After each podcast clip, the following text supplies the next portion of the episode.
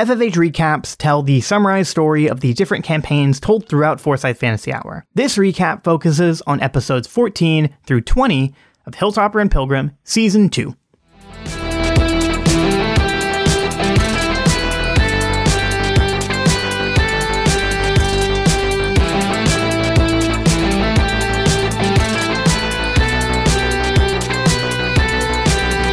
Soon after the chaos from Nyson, the departed Guardians began to re-establish order back into their group. Gray's sacrifice weighed a massive toll on everyone, and a re-examination of their mission was in order.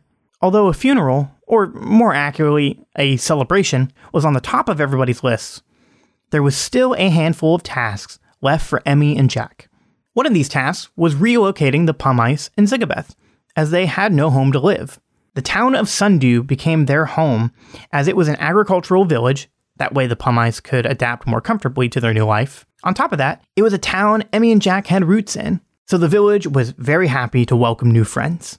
Once the refugees were properly relocated, Emmy took Elliot aside, and the two of them talked about the future. Emmy had lost a lot in her years as an adventurer. With her friends and family on constant missions, always on the brink of danger or even death, Emmy revealed that Elliot always gave her peace and stability, wishing to continue a possible relationship from now on. Elliot happily agreed. Jack spent some time with Sia Flightfeather and Ophelia Brightwood. They desired to learn more about Nerissa Holmes, and if it was ever possible to bring Gray back home.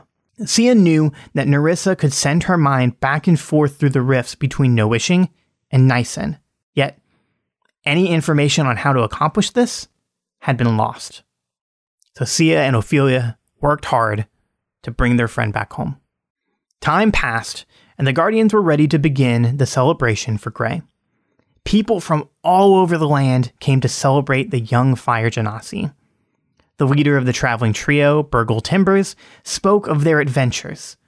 Many agents from District 6 showed their support, Jack met with Jamie, his brother, who came to honor his brother Gray. As Jack and Jamie caught up, Jamie explains a tremendous new job he has with the Spark Merchants. A trade show for future investors and dealers is happening in the South Coast province in a few days, and Jamie is one of the chief ambassadors for the event. Jack congratulates him on the new endeavors and wishes his plucky brother the best wishes. Quentin gathers Emmy, Jack, and the rest of the core team during the party requesting a short vacation for all of them. Quentin wants to travel to his estate in the Silvered Earth province and change the departed Guardian's order, as Quentin Shortmarsh is stepping down as team leader. Before anyone can react to this news, someone summons Emmy to receive a letter. Once the District 6 agents clear the man, the messenger warns Emmy of imminent danger. Be wary of House Stahl and protect the Orc Child at all costs. The Orc Child being Emmy's friend and Jack's youngest sister, Nix. That is what the letter said, with the message written in a familiar tongue. Emmy then realizes that this is her dear friend Roderick the Winter Wolf, now in a human form. Roderick leaves before Emmy can ask any more questions. And then a message is heard by everyone and all over the world of No Wishing. It is a message from the ruler of No Wishing, Lord Orion Stahl. Orion states that the war in the north that he had been waging for 10 years is finally over, and that his enemies, the Calling Hornets, had surrendered. The message from Lord Orion Stahl reached the ears of one Silka S. Sazel. The human man Silka was from a family of cheesemongers. The Sazel family name held much weight in the Silvered Earth province. Their good standings with wealthy families also helped their reputation. Now, Silka was a humble man whose only interests were the paranormal and magical artifacts. At a young age, Quentin Shortmarsh became friends with Silka, and as Silka grew older, Quentin wished for him to watch the Shortmarsh estate. Silka happily agreed and made it his sworn duty to protect the Shortmarsh Manor. By the time Quentin, Emmy, Jack, and the others, Nix, Astrid, Edward Hilltopper, Droopy the Goblin Child, and Elliot Greenkid, made it to the manor, Silka nervously made his introduction, and the party got a tour of the estate, which Jack was very intrigued by all the magical trinkets. Once everyone was acquainted, dinner began, and the Guardians shared bits of their life, and Silka showed off some of his paranormal equipment. Silka was sure that a ghost had been haunting the halls of the estate for some time now, to which Emmy and Jack were a bit skeptical.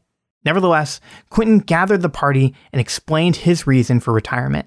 After Emmy and Jack's recent adventures, and now that Quentin is returning to his proper age from a lack of experiments Nerissa did on him, in his mind, his time as a departed guardian is over.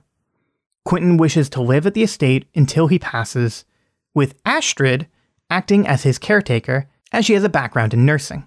Quentin explains that a new generation of Guardians need to rise as many former Guardians are no longer around. He also wishes for Silka to join the team as his mother was a descendant of Luca Wilken, one of the original departed Guardians. The original departed Guardians went to different lands and worlds of Noishing, inspecting and creating the well forges, so that these wells can harness the world's natural magic. Then, when people and families and armies were interested in the well forge's powers, Luca, Orion, and Archimedes made sure to protect the forges and to keep the souls of Noishing safe. When the well forges became too powerful and had to be stopped, Luca shut them all down in one instant, but sacrificing her life in the process, thus creating the tradition that Guardians can stay in their gauntlets to live on for the next hero to take their place. By Quentin's request, two Guardians became the new leaders of the departed Guardians. After much deliberation. The first was Edward Hilltopper, for his wise counsel and his experience as an informant.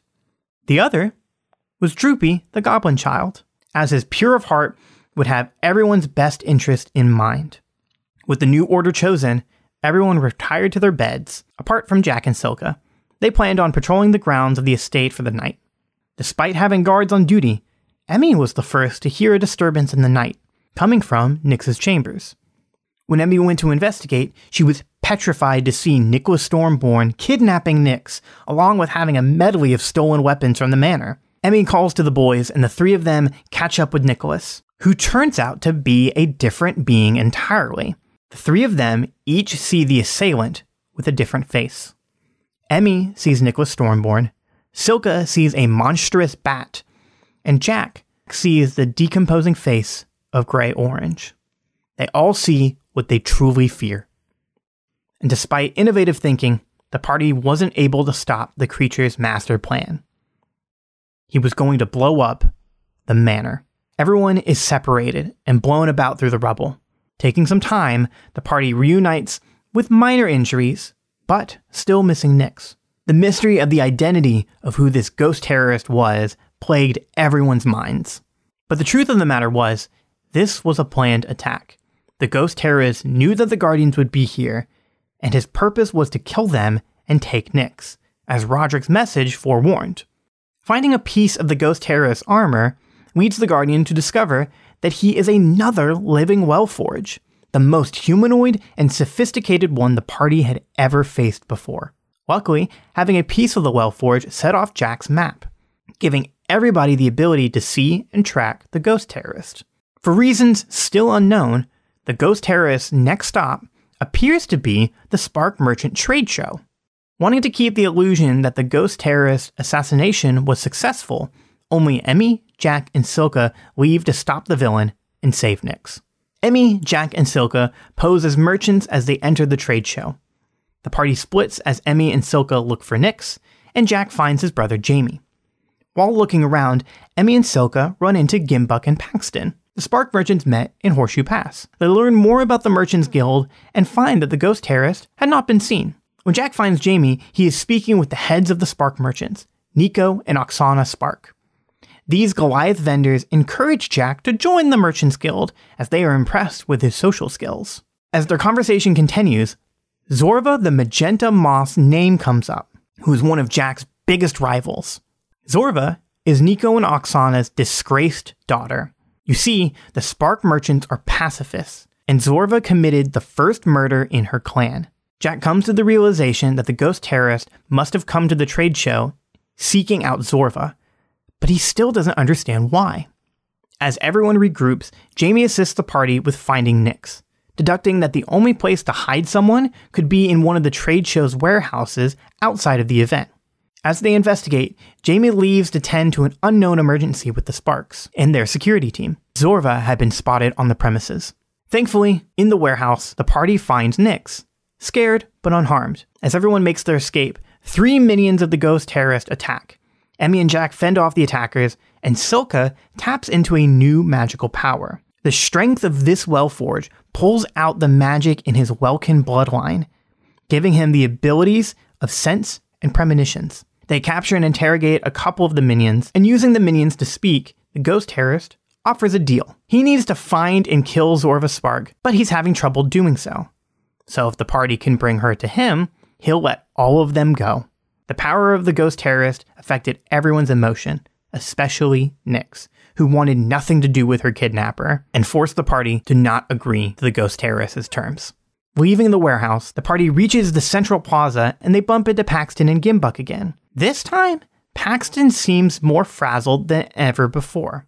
In a brash decision, he denounces his partnership with Gimbuck and forces Emmy, Jack, Nix, and Silka to enter an empty building. There, Paxton holds everyone hostage and reveals that he's been working with the ghost terrorist, a mercenary who had been hired by Orion Stahl.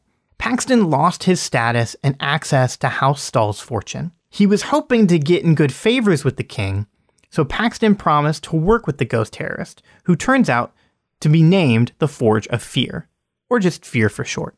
Fear's mission was to hunt down the rest of the departed Guardians, kill them, and kill the members of the Insect Glaive. According to Paxton, if all of these people are dead, then no one can learn about Orion's misuse of the Wellforge's magic. And now Nyx was essential to this plot, as she turns out to be the Insect Glaive's leader, the Hive King's daughter. Nyx's mother was Orion Stahl's former lover, who chose Hive King over him. With Paxton monologuing Lord Orion's plan, fear forced his hand and planned to, once again, blow everyone up. As the trade show went ablaze, Nyx fought with Paxton, giving everybody time to leave. Coming to their aid, Roderick, now in Winterwolf form, leads the group out of danger. Chaos ensued with the Spark Merchant security dealing with the fires and our party looking for a place of safety. But before that can happen, Fear reappears, taking Silka. Fear senses Silka's lineage and wishes to learn more about his new abilities. Emmy and Jack are helpless to stop Fear, the ghost terrorist, and Silka vanishes. Nyx is safe, which was everyone's goal, and Silka learned bravery and experienced departed guardian life firsthand. And Emmy and Jack learned that the King of No Wishing has it out for them, as well as many others. It's time to get some answers. And quite possibly, they'll have to pay a visit to some older acquaintances. People say the enemy of my enemy is my friend.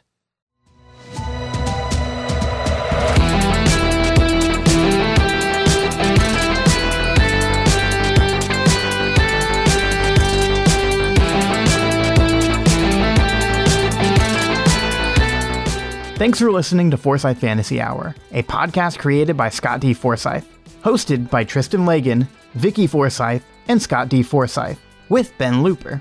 Intro and outro theme composed and performed by Popsky. Logo and art created by Brady Boop, with additional music and sound effects provided by Audio Blocks. Until the next episode, stay safe, adventurers.